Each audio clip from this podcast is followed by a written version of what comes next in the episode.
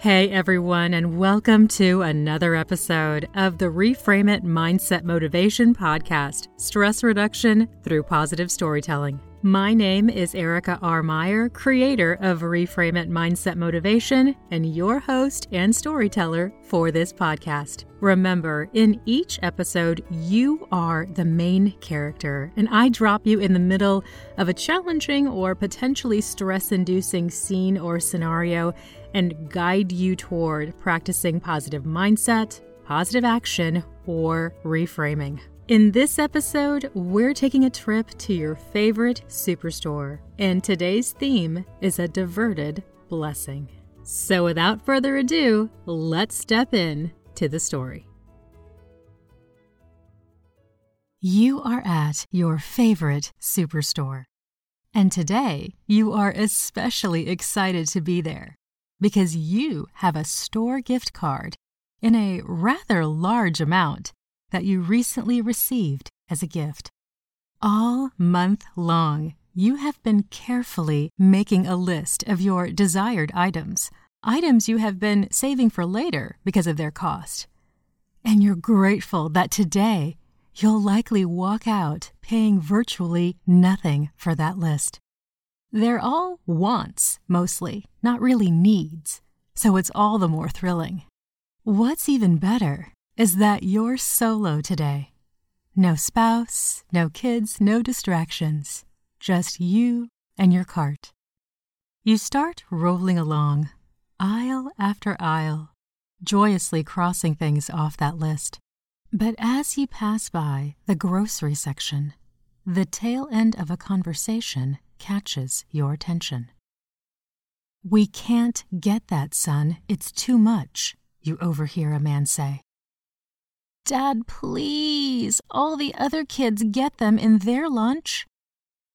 Son, listen to me. We can't. We can't go over our budget. We have just enough to cover food this week.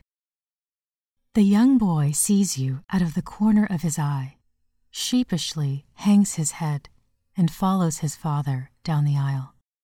You catch a look at their cart. Basic staples. All generic, no frills, no extras. It's very clear to you that this man, too, carefully composed a list and is making painstaking effort to stick to it. You start to feel a twinge of guilt.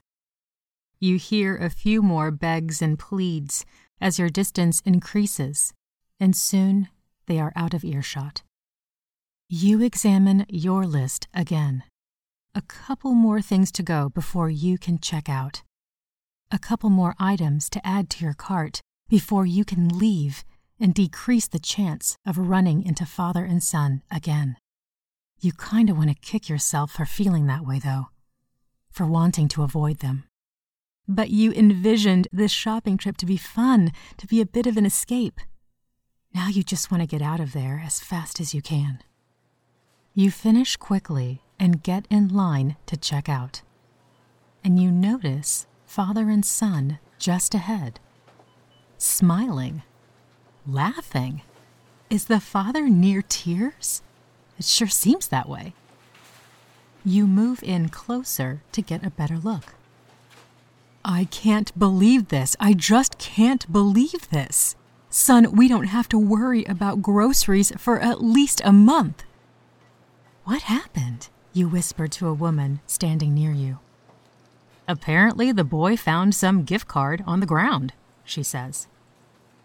You pause, nod slowly, then discreetly check your bag and open the compartment where you stashed your card. Lo and behold, it's gone.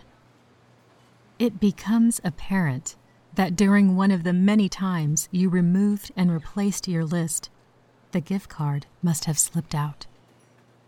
You take a few moments to fully process this, and you slowly begin to realize that that gift card was never meant for you at all.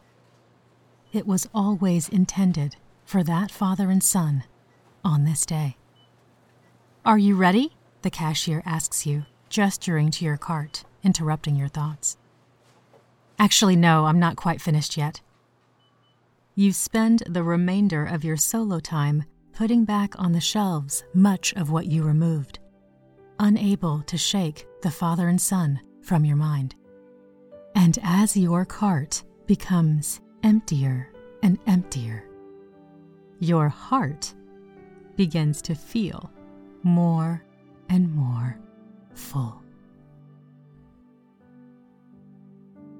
And with that, it's time to leave today's story and to step into the next segment a deeper dive into the message of this episode, where I leave you with a few questions for reflection, an opportunity to consider how you might actively apply the story's message to your day to day life.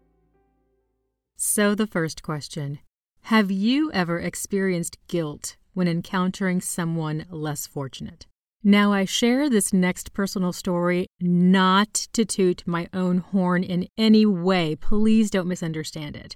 I share it simply to give you an idea of how you may implement this kind of activity in your own community, in your own way. So, I live in a major metro area and I come across those less fortunate all the time. And the obvious and harsh truth is I can't help everybody, but I can help one person. I can easily extend kindness and graciousness and generosity to one person. That is possible. That is sustainable. So I carry some loose cash in a very easily and quickly accessible place in my bag. And whenever I'm approached by someone who just sincerely needs a little extra help, I'm able to quickly provide them enough for a couple of simple meals. It's not extravagant, but it makes a difference in their day. So I encourage you to take that idea and apply it to your own life, in your own community, in your own way.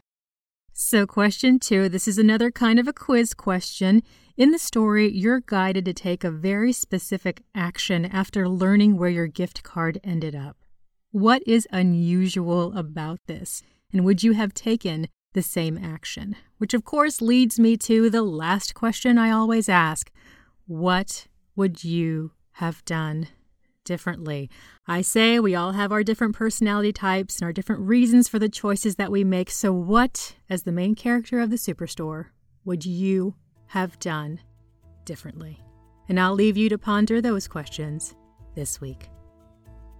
And, friends, that fully concludes this week's episode. For more tools for everyday stress reduction, be sure to check out reframeitmindsetmotivation.com. And if you're enjoying the podcast, make sure to subscribe and leave a review.